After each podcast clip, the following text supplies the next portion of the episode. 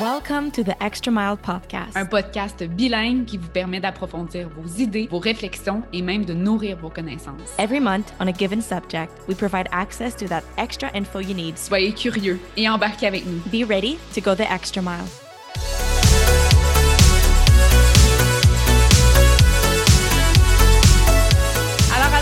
On est sur un nouvel épisode du Extra Mile podcast et aujourd'hui, ce qu'on vous propose, c'est une table ronde, c'est une première. On voit ça dans la saison 2. On a deux invités qu'on est particulièrement heureuse de recevoir avec nous aujourd'hui parce qu'on va toucher un, sujet qui est plus sensible, qui demande de s'exposer de façon un petit peu plus vulnérable aussi, mais qui vaut ô combien la peine en d'être abordé. En fait, on va parler santé mentale, on veut faire connaissance avec l'anxiété, puis on va laisser place en fait au vécu de deux de nos invités aujourd'hui, Marie-Chantal et Sophia. Bienvenue.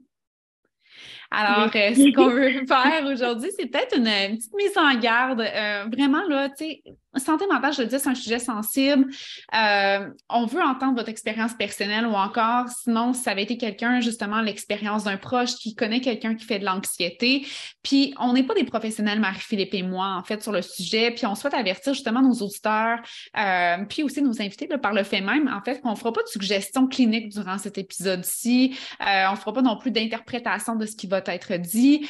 Pour tout dire, en fait, on, on va recevoir une psychothérapeute en complément à cet épisode-ci donc, une fois qu'il aura été enregistré, on va recevoir un psychothérapeute pour vraiment articuler l'anxiété au niveau un petit peu plus clinique, justement. Donc, on est vraiment là, Marc-Philippe et moi, aujourd'hui, à titre d'animatrice, à titre d'élève aussi, hein, pour en apprendre davantage sur le vécu d'une personne qui a un diagnostic qui est lié à l'anxiété. Puis, euh, d'ailleurs, justement, là, Marie-Chantal, euh, Sophia aussi, n'hésitez pas à nous faire savoir si les mots ou les expressions que Marc-Philippe et moi, on pourrait utiliser là, au courant de l'épisode, là, justement, euh, sont, sont inadéquats. Là, ça pourrait arriver par mégarde, on ne le sait pas. Puis, ça nous amène à notre première question pour vous, les filles. Euh, quelles sont les choses, en fait, qu'il ne faut pas dire à une personne qui compose avec l'anxiété, sinon qu'il ne faut pas faire lorsqu'une personne vit un épisode d'angoisse? Écoute, je dirais que ben, je comprends que c'est bien quand une personne vit de l'anxiété puis le nomme euh, de vouloir normaliser euh, ce qu'elle vit, mais souvent les gens ont tendance à confondre anxiété et stress. Euh, le stress étant un syndrome tout à fait normal que tout le monde vit dans différents contextes, l'anxiété pardon, étant tout autre chose. Euh, fait que personnellement, se faire ramener ça au, au au stress, euh, comparé avec Ah, tu sais, c'est normal, moi aussi, ces derniers temps, j'ai mm. vécu une, une, phase un peu plus stressante pour telle ou telle raison, sans venir invalider ce que la personne a pu vivre dans les dernières semaines. C'est pas la même chose. Puis, c'est ça, des fois, ça, c'est un petit peu tannant. en même temps, je comprends. Là, je pense que c'est dû au fait beaucoup que les, les, les gens ne sont pas nécessairement bien éduqués par rapport à la distinction entre les deux. Ça peut porter à confusion, mais euh, voilà. En même temps, je ne veux pas dire que ce n'est pas quelque chose qui, qui, qui, doit être ou qui peut être dit dans le sens que souvent les personnes sont bien intentionnées. Euh, c'est juste que c'est important, je pense, de s'informer davantage sur le sujet, puis sûrement qu'on va permettre aujourd'hui de le faire, un, mm-hmm. faire un peu, puis euh, de, démystifier euh, les, nuances entre anxiété et stress, là, mais euh, mm-hmm. c'est quelque chose qui revient quand même souvent.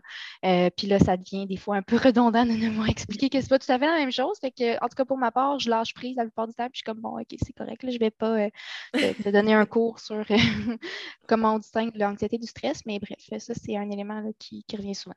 Mm-hmm. Puis toi, Marie-Chantal, qu'est-ce que tu dirais à cette question-là? Je suis vraiment d'accord avec elle. Euh, je dirais que le mot invalider vient me toucher particulièrement parce que des fois, vu que ça se voit pas, il y a des gens qui pensent que parce que ça se voit pas, mais c'est on invente, c'est des choses qui se passent pas vraiment, mais dans le fond, tout se passe dans le cerveau, tout se passe dans notre tête. C'est vraiment nos pensées qui viennent contrôler justement nos émotions et nos comportements. Justement, donc ça, ce petit mot-là, là, ça vient vraiment invalider ça vient me toucher euh, personnellement. Oui, c'est sûr. Puis je, veux dire, n'importe qui qui est dans une situation qui se sent impuissant puis qui n'a pas l'impression d'être vu ou entendu pour ce, qu'elle ressent ou ce qu'il ressent, ça peut être blessant certainement et surtout au quotidien. Euh, j'ai envie d'y aller avec la prochaine question, puis ça va vous permettre un peu de vous présenter face à l'anxiété aussi. Quels ont, quels ont été les premiers signes d'anxiété dans votre vie? Euh, donc, peut-être on peut commencer avec Sophia, puis ensuite Marie-Chantal, on va garder cette ordre-là. Oui. Euh, du plus loin que je me souvienne, honnêtement, euh, les, premiers souvenirs que je garde de mon enfance, là, toute petite, euh, je vivais déjà de l'anxiété ou du moins des symptômes d'anxiété. écoutez, je vais essayer de rendre ça un peu concis pour ne pas en parler pendant trop longtemps, mais moi, ça s'est manifesté. Moi, j'ai commencé à faire premièrement du patinage artistique à l'âge de 3 ans. Donc, j'étais très, très jeune. J'ai été initiée au sport de compétition rapidement un univers dans lequel il y a beaucoup de pression, même en très bas âge. J'ai deux parents profs également, euh, ce qui a euh, fait en sorte que j'ai grandi dans un environnement où la performance était d'autant plus importante, pas juste au plan euh, du patin, mais également plan académique. Mhm. Je suis enfant unique, hein, en plus, fait que toute l'attention était beaucoup dirigée vers moi. Euh, j'avais la pression d'être euh, à la hauteur, et même plus encore qu'à la hauteur, et de répondre aux exigences que je voyais très élevées. Euh, fait que les premiers symptômes, honnêtement, moi, je me souviens que souvent, j'allais j'allais à l'école, j'allais chez des amis au primaire en vraiment bas âge, j'allais au patin, je me plaignais de douleurs au ventre. Euh, puis à un moment donné, ma famille, elle se posait des questions. Mes parents étaient comme, non, notre fille a tout le temps mal au ventre. Qu'est-ce qui se passe? C'est pas normal. On va aller consulter. Ça peut se manifester à l'école, ça pouvait se manifester. Les premières fois où j'ai commencé à découcher chez des amis, vers comme 7 ans à peu près, dans ces eaux-là, euh, c'était récurrent à chaque semaine. Puis il y avait aussi euh, le, fait d'être enfant unique, j'étais très, très couvée par mes parents surtout pas ma mère. Fait qu'il y a eu une certaine anxiété, je pense, de séparation à partir du moment où j'ai eu mes premiers découchages, euh, jumelé à tout le reste que, je vous ai nommé là, sans entrer dans les détails. Fait que c'est ça. Euh, des maux de ventre. On a consulté à plusieurs reprises. J'ai passé des nuits à l'urgence. Je m'en souviens comme si c'était hier quand j'étais enfant pour finalement se faire dire qu'il n'y avait jamais rien. c'était vraiment des symptômes euh, anxieux qui se manifestaient déjà et c'était récurrent. Euh, ça pouvait survenir dans mon sommeil, à l'école, chez des amis, au patin, après le patin. C'était récurrent et ça a été très, très long euh, avant qu'on détermine que c'était l'anxiété. Je pense qu'en bas âge comme ça, euh, des fois, on est peut-être plus frileux à, émettre une, opinion formelle par rapport à ça. on en parlera peut-être plus tard, là, mais éventuellement, ça s'est manifesté en des symptômes encore plus sévères, ce qui m'a mené à, euh, des, des, tests cardiaques et compagnie. Mm-hmm. J'avais des gels complets de la moitié du corps. Euh, je me sentais plus. Euh, en tout cas, ça, c'est arrivé un peu plus tard, mais tout ça m'a mené plusieurs fois à l'hôpital. Puis finalement, pour comprendre après plusieurs années que c'était c'était dû à l'anxiété et non pas une maladie ou quoi que ce soit. ça a été ça les premiers, premiers symptômes apparents. Mm. Intéressant, parce qu'on en entend beaucoup parler hein, que l'anxiété va se manifester à travers justement le, corps d'abord et avant tout. Hein, c'est sournois, puis certaines personnes vont d'abord aller voir un médecin parce qu'ils vont penser qu'il y a une maladie chronique qui est associée, on va aller voir les troubles digestifs, on va changer l'alimentation. Mm. Oui, exactement. Euh, je suis curieuse de savoir, Marie-Chantal, toi, de quelle façon ça s'est manifesté en premier? Euh, en fait, pour mes amis, ça s'est toujours manifesté dans le fond, ils l'ont toujours vu avant moi. J'ai beaucoup d'amis qui me disaient, tu devrais aller consulter, tu devrais aller, tu devrais aller voir, un petit peu plus loin. Puis, je les ai pas écoutés jusqu'à euh, la pandémie. Donc, moi, avant, en 2020, j'étais vraiment une personne euh, qui n'était pas capable de rester seule. Euh, je parle avec, j'étais tout le temps avec mes amis, tout le temps avec ma famille. J'étais jamais tout seule chez nous.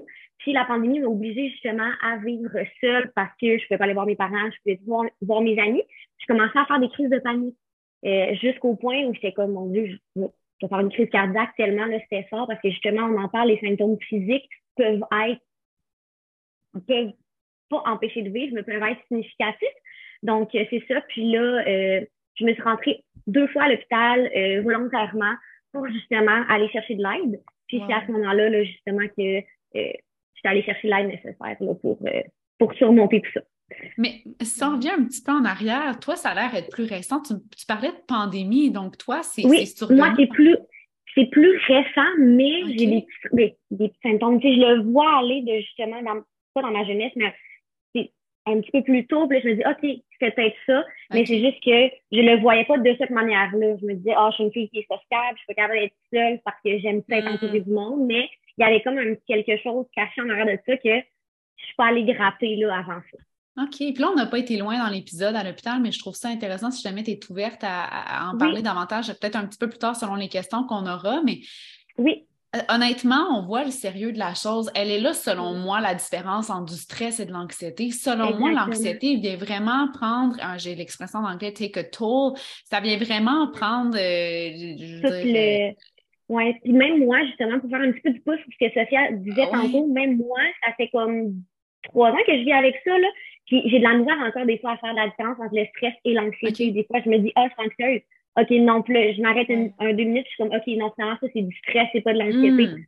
Ouais. Je suis encore en train de décortiquer mes émotions. Là, je suis anxieuse, je suis, sais, c'est quoi? Même pour une personne qui a envie, tu sais, c'est pour dire que là, on est là pour. Ah, cet épisode-là va offrir une certaine éducation, je pense, à certaines personnes qui sont peut-être un peu néophytes vis-à-vis euh, l'anxiété, qui n'ont pas beaucoup de connaissances, ou encore une fois, on me disait tantôt, qui sont peut-être euh, un peu maladroits dans les mots utilisés. Ben, je trouve ça important de faire l'éclairage parce que même pour vous, ça peut être difficile de juste s'asseoir avec mm-hmm. soi-même puis faire, mm-hmm. OK, c'est du stress ou c'est de l'anxiété. Oui.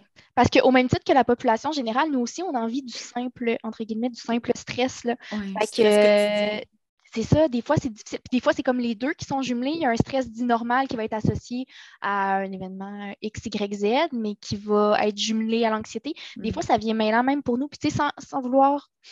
Je suis, moi, je suis de celles qui sont d'avis que c'est pas nécessairement nécessaire de mettre une étiquette là, sur comment on, se sent ou comment on est. Des fois, ça peut aider mm. certaines personnes.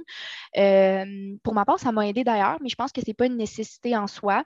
Euh, mais effectivement, là, que des fois, euh, tu t'assis, tu t'arrêtes, tu te poses la mm-hmm. question, puis c'est difficile une, pour une personne qui le vit de faire la part des choses. Est-ce qu'en ce moment, je suis en épisode anxieux ou est-ce que je vis un stress normal? Mm. J'ai l'impression aussi que l'anxiété puis le stress, c'est des choses qui sont très graduelles. Euh, des fois, ça, ça, arrive à un moment que tu t'y attends pas, j'imagine, mais je veux dire, des fois, ça, ça prend du temps à réaliser, OK, je me sens pas bien. Euh, ça peut être aussi, euh, je fais un parallèle, moi, j'ai déjà fait un burn-out. Ça m'a pris du mm. temps à voir que j'étais en burn-out. C'était comme super long. puis j'ai envie d'aller un peu euh, comprendre les deux, votre processus. Qu'est-ce qui a mené à, bon là, Sophie t'a dit peut-être pas mettre un label, mais à un mm. diagnostic, à une, conclusion à tout ça, de comprendre qu'est-ce que vous aviez, qu'est-ce qui a mené euh, à ça? Euh, à la compréhension en fait du trouble ou de ce qu'on ouais, ou de, ou de vraiment recevoir un diagnostic de OK, là, je, gère un trouble anxieux.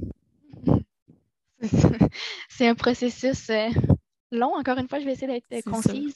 fait comme je vous ai dit tantôt, là, pour poursuivre sur la même lancée, ça a commencé à l'enfance avec des symptômes. on n'était pas capable de mettre un doigt sur ce que c'était. On pensait que c'était physique. Finalement, c'était psychologique.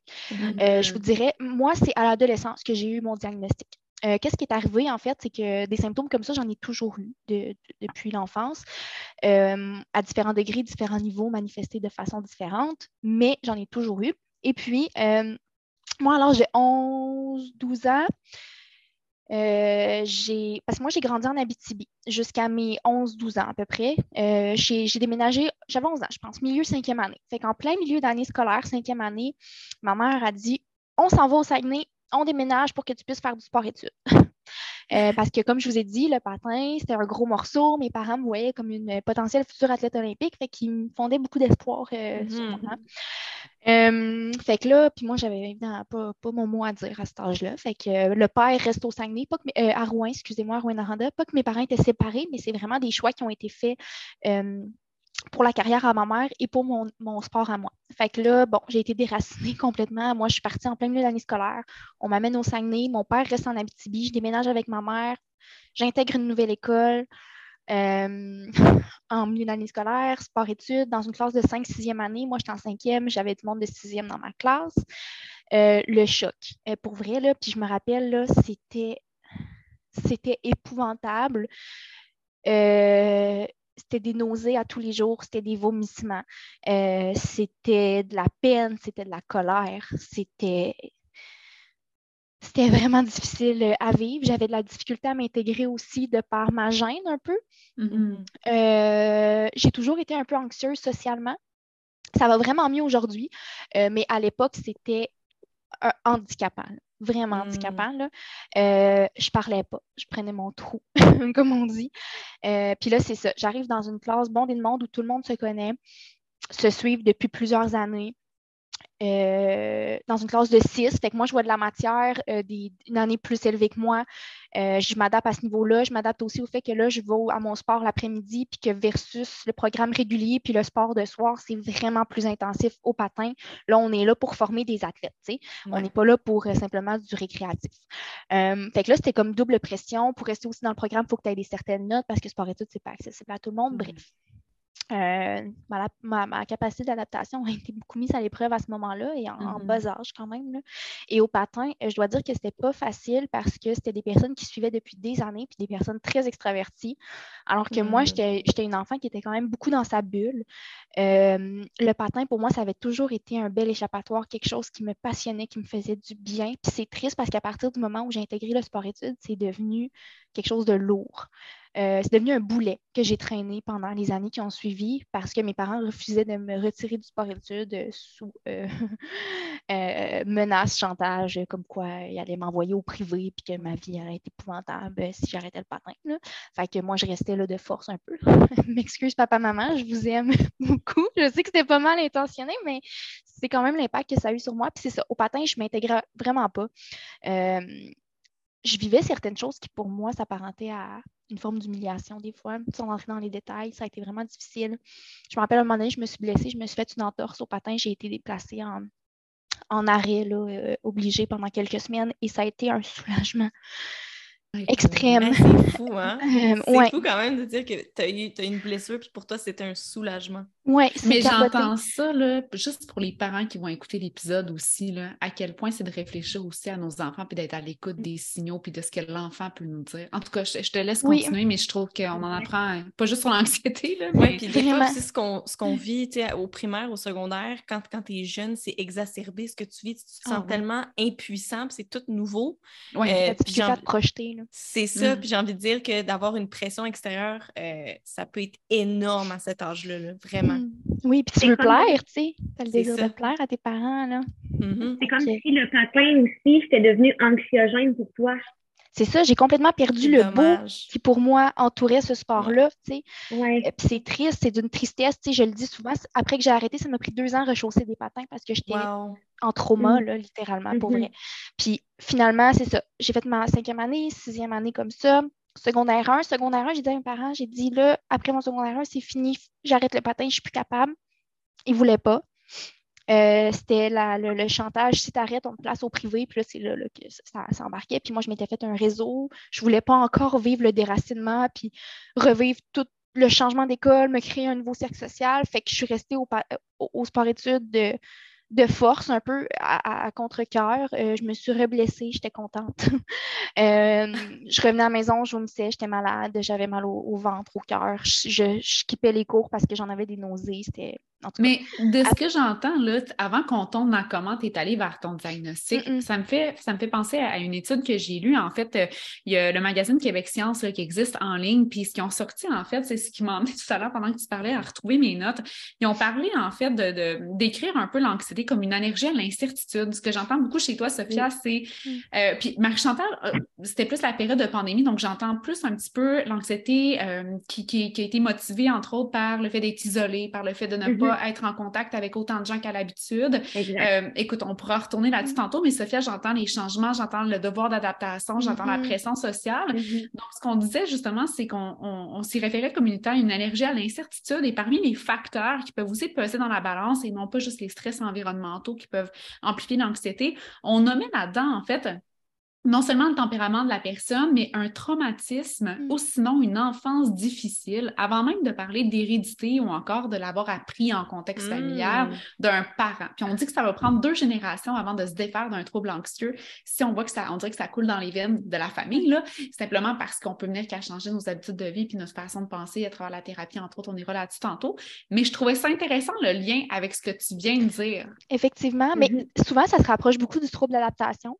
Euh, puis pour ma c'est beaucoup ça. J'ai vécu beaucoup de changements, beaucoup d'incertitudes au courant de ma vie. Puis c'est comme si les mécanismes d'adaptation que j'avais mis en place étaient un peu inadaptés la plupart du temps. Puis on y reviendra parce que l'anxiété m'a amené à adopter d'autres comportements un peu problématiques par la suite, comme pallier, un appel.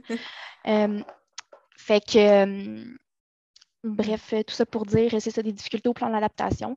Euh, donc, bref, tout ça pour dire, euh, secondaire 1, terminé ma troisième année de sport-études, euh, j'ai fait ma deuxième secondaire de force en sport-études encore. Et là, à la fin de l'année, j'ai dit, là, j'en peux plus, je vais me rendre, je suis déjà malade, mais ça va être, je vais me rendre encore plus malade si je continue. Fait que, gars, c'est correct, mettez vos, votre chantage, vos menaces à exécution, peu importe, envoyez-moi au privé, j'en ai rien à foutre, rendu là, je, je peux plus. Ma limite est mm. atteinte. Oh, comme de fait, ils m'ont chippé au privé. m'ont envoyé au privé. Euh, et là, réintégration complète, encore une fois, de A à Z. Euh, j'ai intégré la nouvelle école et là, tu sais, quand je parlais un peu de mécanisme d'adaptation euh, inadapté, c'est quand je suis rentrée en troisième secondaire au privé que là, j'ai commencé à développer un trouble alimentaire. Fait que ça, ça a été c'est comme si je perdais le contrôle sur tout, j'avais plus le pouvoir sur mes décisions. C'était un peu mes parents qui régissaient, qui, géraient ma vie, qui prenaient les décisions à ma place. Moi, je me hmm. je vivais avec les conséquences que ça engendrait et tout, sans jamais ouvrir ma bouche, sans jamais me plaindre, juste en. mais j'entends que même si tu te plaignais, c'était pas entendu. Donc, le fait d'être pas entendu, je pense que ça aussi, ça génère de l'anxiété. Effectivement. Fait écoutez, c'est comme si le moyen que j'avais trouver de prendre le contrôle sur quelque chose, c'est par l'alimentation. Mm-hmm. c'est très insidieux, les troubles alimentaires, pour ceux qui l'ont déjà vécu. Fait que là, bref, euh, ça s'est transposé dans le contrôle de la nourriture.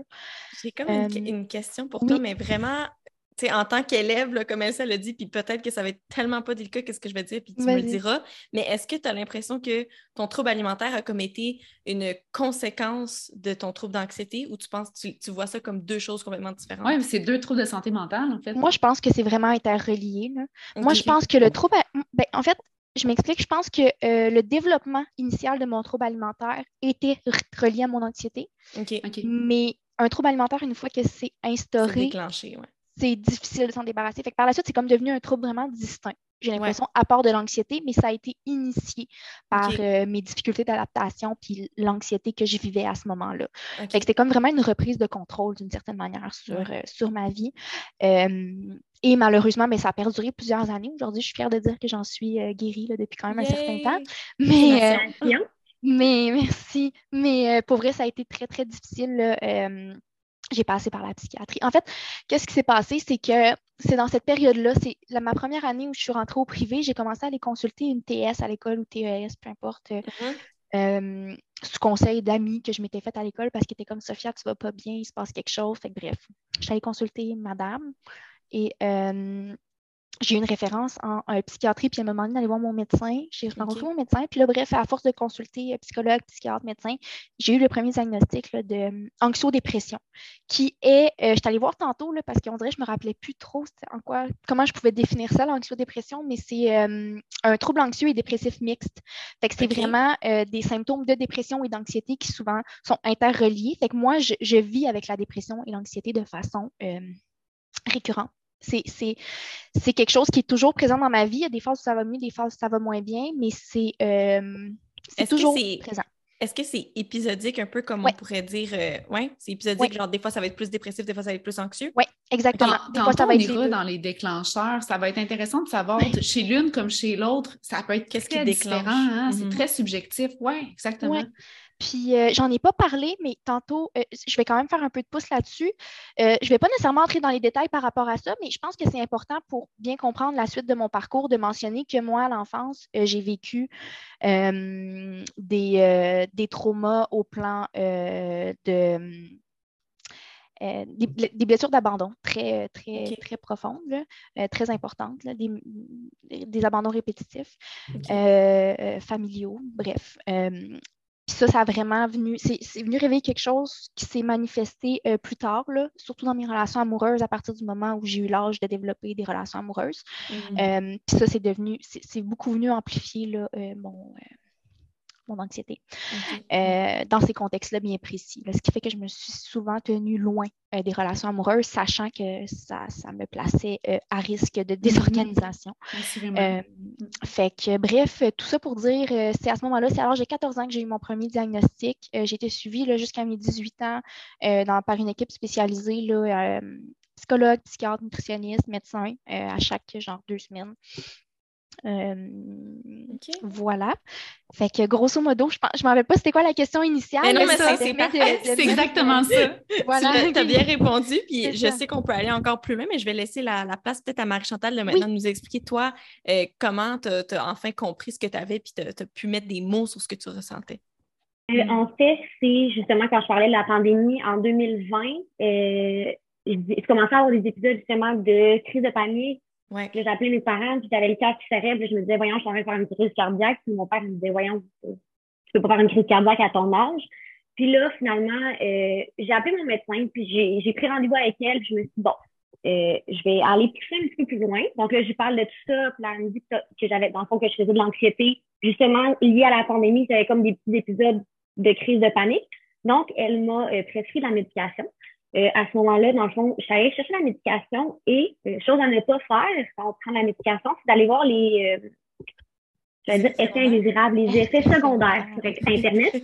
Parce que les effets secondaires des antidépresseurs sur Internet, il y a comme une onglet qui dit que pour les jeunes personnes, les antidépresseurs peuvent donner des idées suicidaires.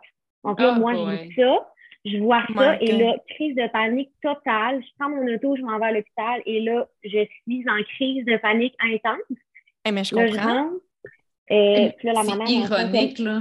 c'est d'aller chercher des médicaments pour contrer ça, excusez-moi, puis là, ça, génère... Mais, je, je veux pas, je veux pas te couper, mais je veux juste comprendre comment ton médecin, ça, a été quoi son approche? C'est de te rencontrer une fois, puis automatiquement te prescrire? En fait, c'était au téléphone. Parce que justement, avec la pandémie, c'est le début de la pandémie, là, ne pouvait plus vraiment voir de personne. Euh, en vrai, donc là, je lui explique qu'est-ce que j'avais la misère à dormir, j'avais de la misère à manger, je me sentais pas bien mm. seule euh, et tout ça. Donc là, c'est là qu'elle m'a dit, je vais te prescrire des antidépresseurs justement pour t'aider à retrouver un petit peu le... Le dessus. Le dessus. Donc là, c'est ça. Euh, je suis à l'hôpital, justement, puis c'est pour dire que j'en ai pris des antidépresseurs, j'ai pris des idées suicidaires. Donc, c'est vraiment juste qu'ils n'ont pas le choix de mettre ça, en fait. C'est ce qu'ils m'ont expliqué. Ils n'ont pas le choix de mettre ça parce que pour les jeunes personnes, des fois, ça peut comme venir euh, débalancer. Euh, Peut-être avec les hormones, les changements hormonaux à l'adolescence et tout ça, là. Ouais. Donc, là, c'est ça. Je me suis rentrée à l'hôpital. Je suis retournée. Euh, en fait, je suis allée habiter chez mes parents pendant deux semaines. En fait, là, je suis allée voir un médecin. Le médecin m'a dit pourquoi tu es ici. Fait que là, je lui ai expliqué que je faisais des crises de panique chez moi et tout. Puis elle m'a dit, ben, je peux pas te, je vais te retourner chez toi, tu as l'air de bien aller. Donc, là, je lui ai dit, mais moi, je retourne pas chez moi, je peux pas y aller, je retourne pas seule. Puis là, elle m'a mentionné qu'elle allait me faire voir un psychiatre. Puis j'ai dit, c'est justement ça que je voulais. Donc là, je suis allée voir un psychiatre. Euh, puis à ce moment-là, on avait des, des contraintes. On ne pouvait pas retourner chez nos parents si on n'habitait pas là par, ouais. par avoir des, euh, des amendes. Puis là, mon père me disait, je t'aime, mais comme j'ai pas le goût de payer 5 000 pour que tu viennes habiter ici. Donc là, j'en ai, parlé au psychiatre et la psychiatre m'a fait un message, un lien médical. Elle m'a renvoyé chez mes parents.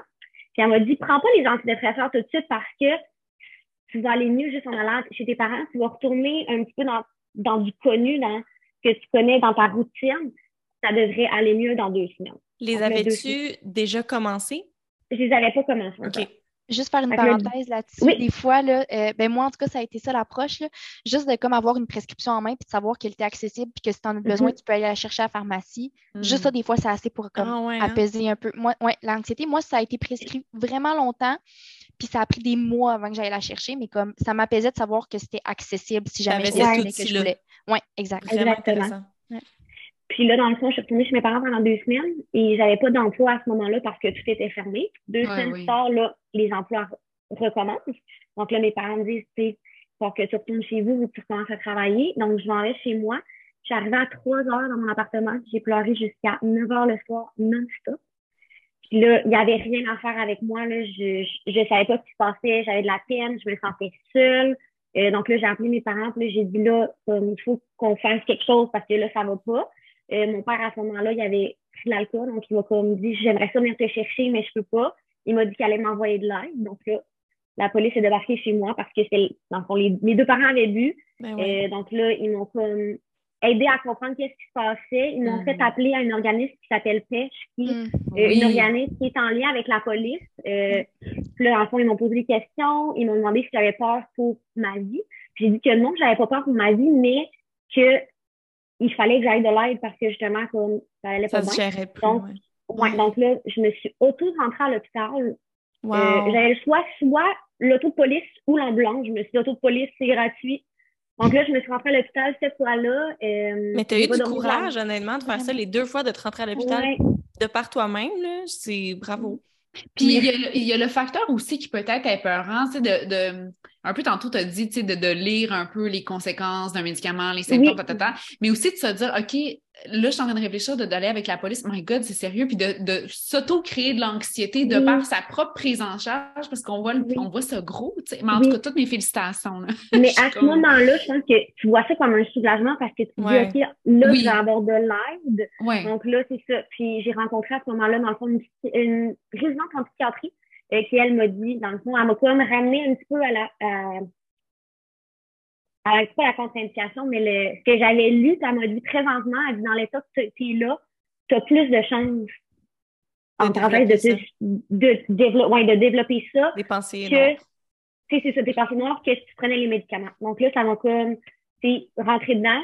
Donc là, j'ai commencé la médication, je suis retournée chez mes parents, euh, dans le fond, prendre la médication en même temps de faire une thérapie avec euh, la résidence en psychiatrie. OK. Pour vrai, ça a juste tout changé. Et avant, j'étais pas capable d'être toute seule. J'étais zéro Wow. capable. Puis maintenant, là, je suis, j'aime ça être seule. Je choquerais des soirées entre amis pour comme être chez nous avec mon chien, mon C'est puis c'est Ça C'est, D'être bien Puis- avec soi. J'allais dire ce que, ce que, la, ce que le, mais la, la résidente en psychiatrie t'a Oui. dit, mais j'ai souvent entendu ça aussi que tu sais, quelqu'un qui fait un épisode de, de dépression très grave ou d'anxiété très grave, ça peut mener à des psychoses, puis carrément des pensées suicidaires, il faut le dire. C'est tellement important justement d'aller chercher les outils comme tu l'as fait, puis comme Sophia aussi l'a fait. là. Puis une déconnexion euh, de la réalité, là, vraiment aussi. Vraiment, c'est ça. Mhm. Puis, sais, personnellement, moi, ma peur principale, là, c'est, le avec mon anxiété, c'est la mort. C'est, Mm. c'est ça ma peur. Puis, dans le fond, que je vais jamais vouloir poser de gestes contre moi. Donc là, c'était comme les deux qui venaient juste se tanner un petit peu dans ma tête. Ouais. Là, j'étais comme, OK, là, euh, je suis allée chercher l'aide nécessaire justement pour avancer, puis euh, me voilà aujourd'hui. Pour faire du pouce sur ce que Wow. tu viens de dire, euh, à ce jour, les deux, euh, chacune à Oui. votre tour, comment votre anxiété vous affecte au quotidien? Euh, ça, ça- c'est quoi les choses qui déclenchent votre anxiété? C'est quoi euh, vos triggers, si on veut dire un peu? Moi, c'est euh, hmm, mes relations. Euh, dès que j'amorce euh, une nouvelle relation, c'est ma blessure euh, d'abandon ou plutôt ma peur Mm. de l'abandon qui se remanifeste.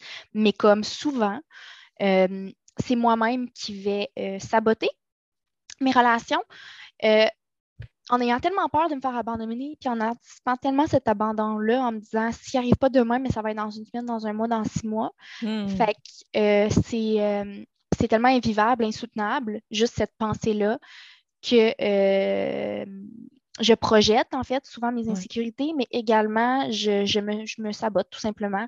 Euh, je m'arrange pour que les relations euh, terminent d'une manière ou d'une autre, toujours de façon très subtile, hein, dans le sens que je ne vais jamais dire. euh, je vais jamais dire officiellement que je mets fin. Euh, ben oui, là, mais je veux dire, je vais, je- la plupart du temps, comment, comment je pourrais expliquer? hein? Euh, je m'arrange pour me faire réellement ouais. abandonner. Je m'arrange pour me faire abandonner, pour venir confirmer le fait que j'avais raison puis que j'allais me faire abandonner, puis venir comme alimenter ça, puis comme juste à chaque fois. Wow. C'est ça. Fait que c'est vraiment insidieux, c'est vraiment vicieux comme cercle. Euh, je travaille fort pour y mettre Mm. fin. Chaque relation pour moi, euh, puis là, je parle vraiment surtout des relations amoureuses, même si ça se manifeste aussi dans mes relations amicales. mais-. Ouais, j'allais poser la question, tu sais, c'est-tu. oui, c'est beaucoup plus dans mes relations intimes, amoureuses. Mm. Euh, chaque relation pour moi est un nouvel apprentissage. À chaque relation, je vois que j'ai évolué un petit peu par rapport à ça, petit pas par petit bon, pas. ça. Hmm. Vraiment. Euh, mais euh, non, pour vrai. Puis, tu sais, j'ai j'ai vécu une relation difficile en 2019 à peu près. Euh, et en fait, tu sais, j'avais mentionné tantôt que j'avais eu certains symptômes physiques, là, des, des paralysies là, qui m'avaient Ouais. amené à l'hôpital. Ben, C'était dans cette période-là. Euh, tu sais, je me rappelle, j'avais la moitié du visage paralysé. Puis là, j'étais allée à l'hôpital. On pensait que, a un AVC. Qu'est-ce qui se passe? Finalement, on fait une panoplie d'examens à plusieurs reprises. Puis à chaque fois, le médecin venait me voir en disant T'as rien. Souffres d'anxiété. C'est comme, bon, mm. OK, je repars chez nous. Puis, euh, comment, comment on se sent, justement? Je pense j'ai l'impression que tu t'es fait souvent dire ça par rapport à ce que tu ressentais physiquement de, ben, t'as rien, hein, t'as de l'anxiété. comment, comment on se sent quand on se fait dire ça de même, comme si c'était banal? Oh, oui, euh, ben, c'est pas. Euh, c'est pas facile, mais on dirait que, je sais pas, j'ai l'impression que souvent, souvent, je m'en vais chercher. J'ai l'impression que souvent, mes symptômes physiques, mettons, vont se manifester. Le psychologique, c'est tellement fort. Euh, l'inconscient, inconsciemment, euh, je vais avoir des symptômes euh, physiques qui vont se manifester, mais j'ai l'impression qu'en bout de ligne, ce n'est que pour ils me permettent simplement d'aller chercher comme une validation mm-hmm. de confirmer mon diagnostic ou encore me permettre d'aller chercher un soutien ou une aide de mes proches parce que je ne suis pas capable de le demander autrement. Mm. Si ça se manifeste par des symptômes physiques, mais c'est comme si là, c'était valide de demander de l'aide, de demander un soutien, d'appeler mes proches en disant là, je vais perdre connaissance, là, j'ai plus de souffle, là, je suis plus capable de mm. respirer, là, je suis paralysée. Fait qu'ils vont se déplacer pour moi. Il y a des risques physiques. Alors que si j'appelle en disant je suis en détresse émotionnelle ou je fais de l'anxiété, ben j'ai l'impression que là, c'est comme pas assez valide pour. Euh, mm, parce qu'on ne le voit pas. Mais ça m'emmène à une question. Oui, puis je veux vous entendre les deux là-dessus. Euh, peut-être que Marie-Chantal, tu vas vouloir faire du pouce sur ce que Sophie a dit. Comment est-ce que la société, de façon générale, parce qu'on veut vraiment que cet épisode-là soit éducatif pour tout le monde qui nous écoute, mais aussi pour ceux qui vous connaissent et qui vous écoutent de près ou de loin, mm. comment est-ce que les gens peuvent mieux comprendre, mieux aider ceux qui souffrent d'anxiété? C'est quoi les bonnes choses à faire quand quelqu'un est soit en état de crise ou encore, juste de façon générale, how to handle somebody like that? Tu sais, comment, comment gérer? Ben, moi, ce que j'essaie d'expliquer au monde, c'est l'anxiété, tu le vois pas. C'est comme, la, par, exemple, la personne qui est diabétique, son pancréas, il fonctionne pas bien. Dans le sens que si la personne te dit Ah, mais comme je suis en train de faire une crise d'hypoglycémie, tu vas aller la voir, mais il faut autant aller voir la personne qui est en train de te dire Je suis en détresse émotionnelle, justement parce que c'est pas parce que tu vois pas quelque chose que c'est pas réel, que c'est pas là. Mm-hmm. C'est sûr que pour aider quelqu'un, il y a tellement de façons possibles. Ça dépend de la personne. Euh, ça dépend de chaque type de personne aussi. Là, euh, ça dépend de la situation. C'est sûr que d'écouter la personne, de la laisser parler, communiquer comment elle se sent, c'est la meilleure chose à faire. Et si la personne a besoin de proximité, mais prends-la dans tes bras, puis je la dis, je et dis que ça va bien aller. Il y a des personnes, c'est sûr, qui n'aiment pas la proximité, mais moi, personnellement, si je suis en train de faire une crise de panique, prends-moi, puis comme serre-moi du plus fort, puis dis-moi que ça va bien aller, puis j'ai même pas besoin que, tu, que, dans le fond, que la personne m'aide à avoir à me donner des conseils, à me dire euh, fais ci, fais ça. C'est juste serre-moi dans tes bras, dis-moi que ça va bien aller, puis dans deux minutes, ça mm-hmm. va mieux aller. Parce que justement, c'est des peurs, c'est notre cerveau qui crée des scénarios qui ne vont pas arriver. C'est irrationnel, c'est complètement irrationnel. C'est vraiment d'accueillir. C'est vraiment d'accueillir. aussi, les conseils, c'est ça, les conseils viendront après coup une fois que la crise sera mm-hmm. désamorcée. Là. Mais moi, je vais parler pour moi parce que c'est peut-être différent pour chacun, mais moi, euh, les crises de panique, j'en ai pas fait souvent des vraies crises de panique là, au point d'en avoir le souffle coupé, mais les fois où ça m'est arrivé, euh, ce que j'avais besoin, c'était un pot à pot. c'est niaiseux de même, là. un pot à pot. Là. Puis je te dis pas d'être torse nu euh, à se coller à moitié nu, là, mais ça peut être simplement un pot à pot comme main dans la main ou comme ah, qui me touche la cuisse. Tenir le front, genre. Oui, exactement. C'est mhm. vraiment un pot à pot. Puis c'est de juste me dire, je suis là. Genre, je suis là. Mhm. Je vais être là le temps qu'il faut jusqu'à ce que ça soit désamorcé. Tu es accompagné. Parce que quand, tu es tout seul, quand tu te sens tout seul dans un moment comme ça, mais ça ne fait que exacerber, mm. euh, l'anxiété. Ben, euh, je, dirais même, tu sais, tantôt quand tu as dit un peu de, se baigner dans sa miséricorde, puis de dire Ah, mais je, suis malheureuse, mais je vais, je vais, je vais alimenter ce malheur-là. Mais c'est de se dire ben, Regarde, je suis seule, mais justement, ça prouve personne m'aime, personne ne veut m'aider. Fait de rester là, de s'isoler, puis de juste d'amplifier le mm-hmm. sentiment. Là. Exactement. Puis tu sais, ça, ça, c'est beaucoup qu'il faut. C'est tellement complexe, là, mais je vais embarquer dans quelque chose. Euh, j'ai en tête une crise de panique, la première que j'ai faite. Puis je veux tellement pas, là, là je vais le nommer, là, puis sûrement que j'ai des amis qui vont écouter ce podcast-là, puis ils vont se rappeler de cet épisode-là, puis je veux vraiment pas que comme qui que ce soit se sente mal, mais pour moi, c'est quand même important de le nommer. Puis, tu sais, on se rappelle que moi, mon anxiété est beaucoup liée à ma peur de l'abandon, puis à l'impression que je suis souvent insuffisante. Oui, au plan amoureux, mais également dans mes relations amicales. Fait que dès que j'ai un refus, dès que j'ai un non, dès que j'ai un retrait, c'est comme si ça venait me confirmer. Euh, la, les pensées irrationnelles que j'ai par rapport à, à, à, ma valeur ou peu Mhm. importe. Euh, puis c'est ça, cette première crise de panique-là, je je me rappelle, euh, j'habitais en colocation dans ce temps-là, mais ma coloc était partie, était à l'extérieur de la région. Euh, J'habite loin de chez mes parents. J'étais à Québec, eux étaient au Saguenay. Euh, c'était un soir tard, dans le temps de ma relation que je vous parle, 2019, là, où j'ai fait une paralysie, puis en tout cas, c'était pas super sain, disons, comme euh, relation, mais bref. Euh, ce soir-là, fous-moi pourquoi, première crise de panique. J'ai le souffle coupé, je suis plus capable de, je suis plus capable d'être debout. Je suis genre assise au sol, je suis couchée sur mon plancher pour avoir un, contact là, sur tout mon corps. Euh, plus capable de respirer. Si je me lève, ça, tourne. J'ai le souffle coupé. Je suis plus rationnelle, là, je me mets à paniquer. là. Ça me fait évidemment qu'exacerber la panique. Euh, J'appelle des amis, je texte des amis. La plupart des gens sont à l'extérieur de la région ou comme à une heure de route dans un chalet ou peu importe. Euh, il y, a, il, y a, il y a quelques personnes qui sont dans la région, mais ils ne se sentent pas nécessairement outillés pour m'accueillir comme je suis en ce moment. Puis, tu sais, je comprends, c'est anxiogène aussi pour les personnes qui reçoivent ça. C'est difficile. là. surtout quand tu tiens à la personne qui est devant toi, puis que je pense que ça peut vraiment être Ouais. difficile à vivre. Mais bref, euh, je me rappelle que ce moment-là ne fait que. C'est comme si ça, ça m'avait. Ça m'avait confirmé que euh, je ne vaux pas assez pour que quelqu'un vienne à, vienne à mon Parce que tu avais l'impression que personne venait à toi? Exact. Genre, les autres ont mieux à faire que venir m'aider alors que j'ai l'impression que je suis au bord de la mort. Là. Je, vais, je vais mourir là, si ça continue comme ça dans les prochaines minutes. Puis il n'y a personne qui tient suffisamment à moi pour euh, minimalement m'amener à l'hôpital. Vous comprenez? Euh, bref, finalement, j'ai un.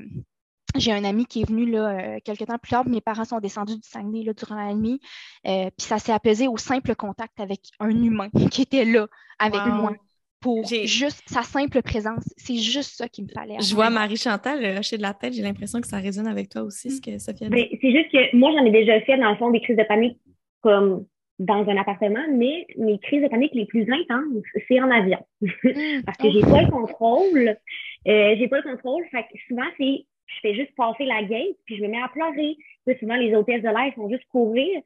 Puis la plupart du temps, ils font juste m'amener comme à l'hôtesse de l'air qui est dans l'avion, puis ils font comme Oh, on va te faire rencontrer le pilote. Mais tu sais, moi, c'est pas ça que je veux, je veux juste me partir. Ah, excuse, je ris, là, mais ça me fait Non, rire. mais Ah. à chaque fois, c'est ça. Puis là, mon ami, mes amis me regardent tout le temps à chaque fois, ben, comme, qu'est-ce que tu?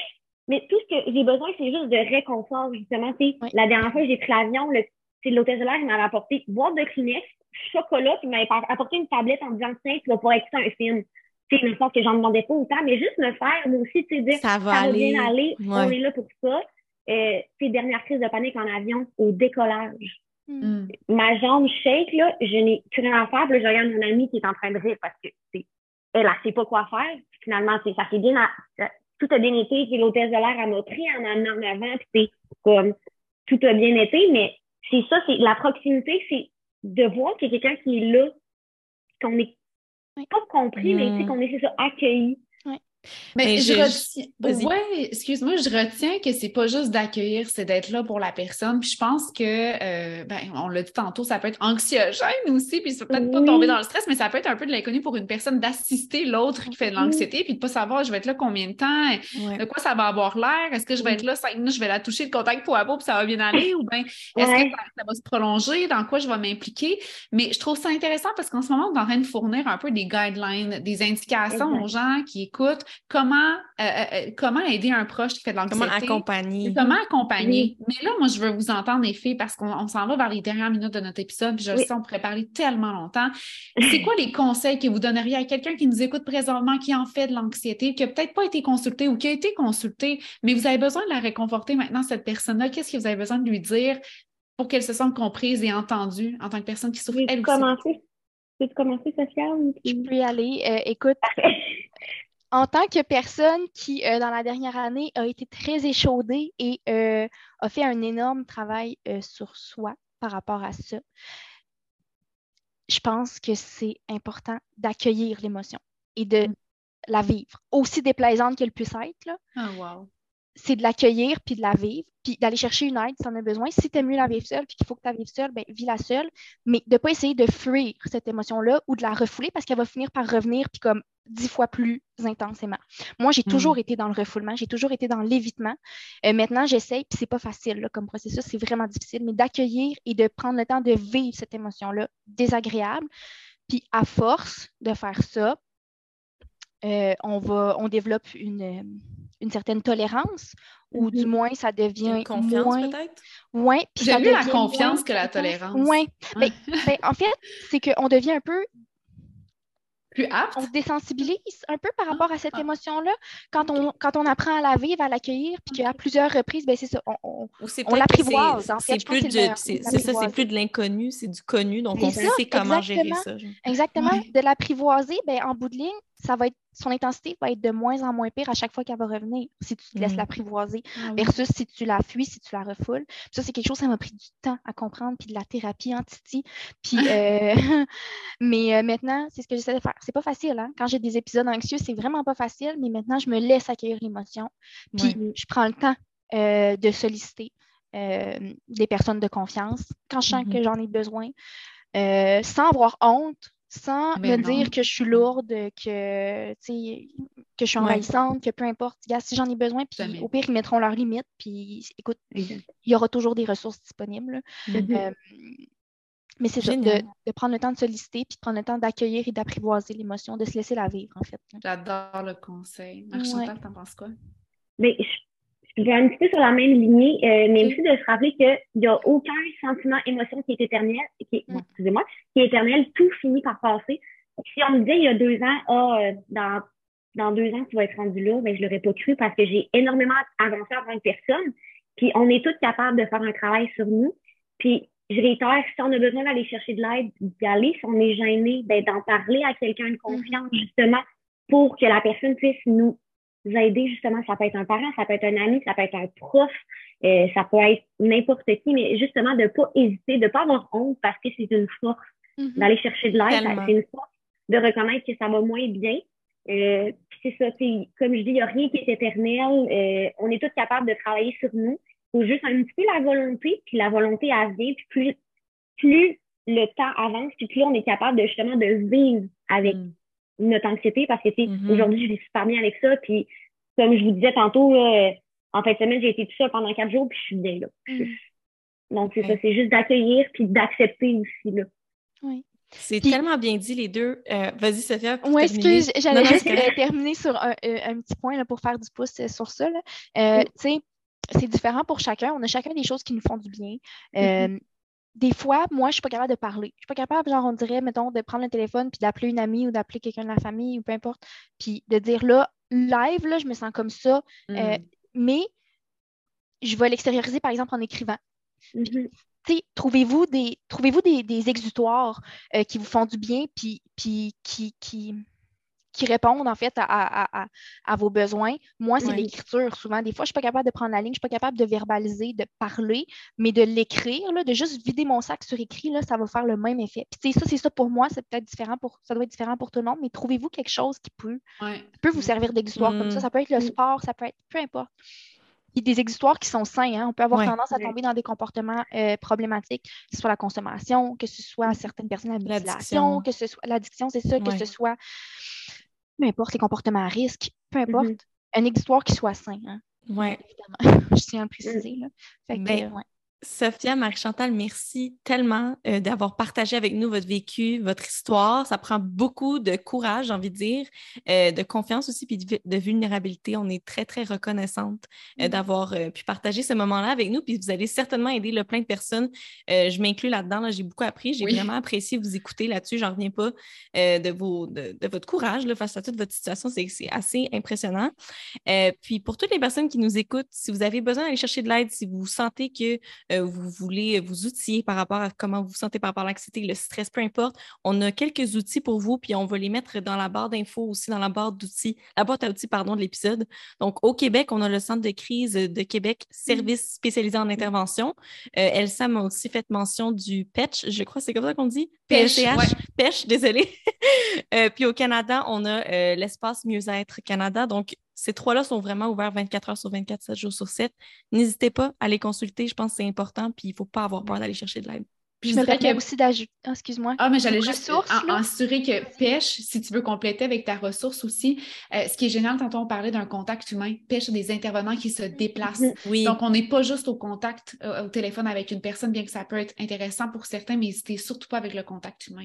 Ah, c'est génial, pêche. je travaille en relation d'aide, c'est un organisme par lequel on réfère très souvent. Mm-hmm. Puis, j'allais dire là aussi, une autre ressource au Québec, c'est Info Social, le 811. Oui. N'hésitez pas, hein. il y a des travailleurs sociaux, c'est une ressource accessible en tout temps. Fait que, Vraiment. Wow. Mais merci beaucoup, les filles.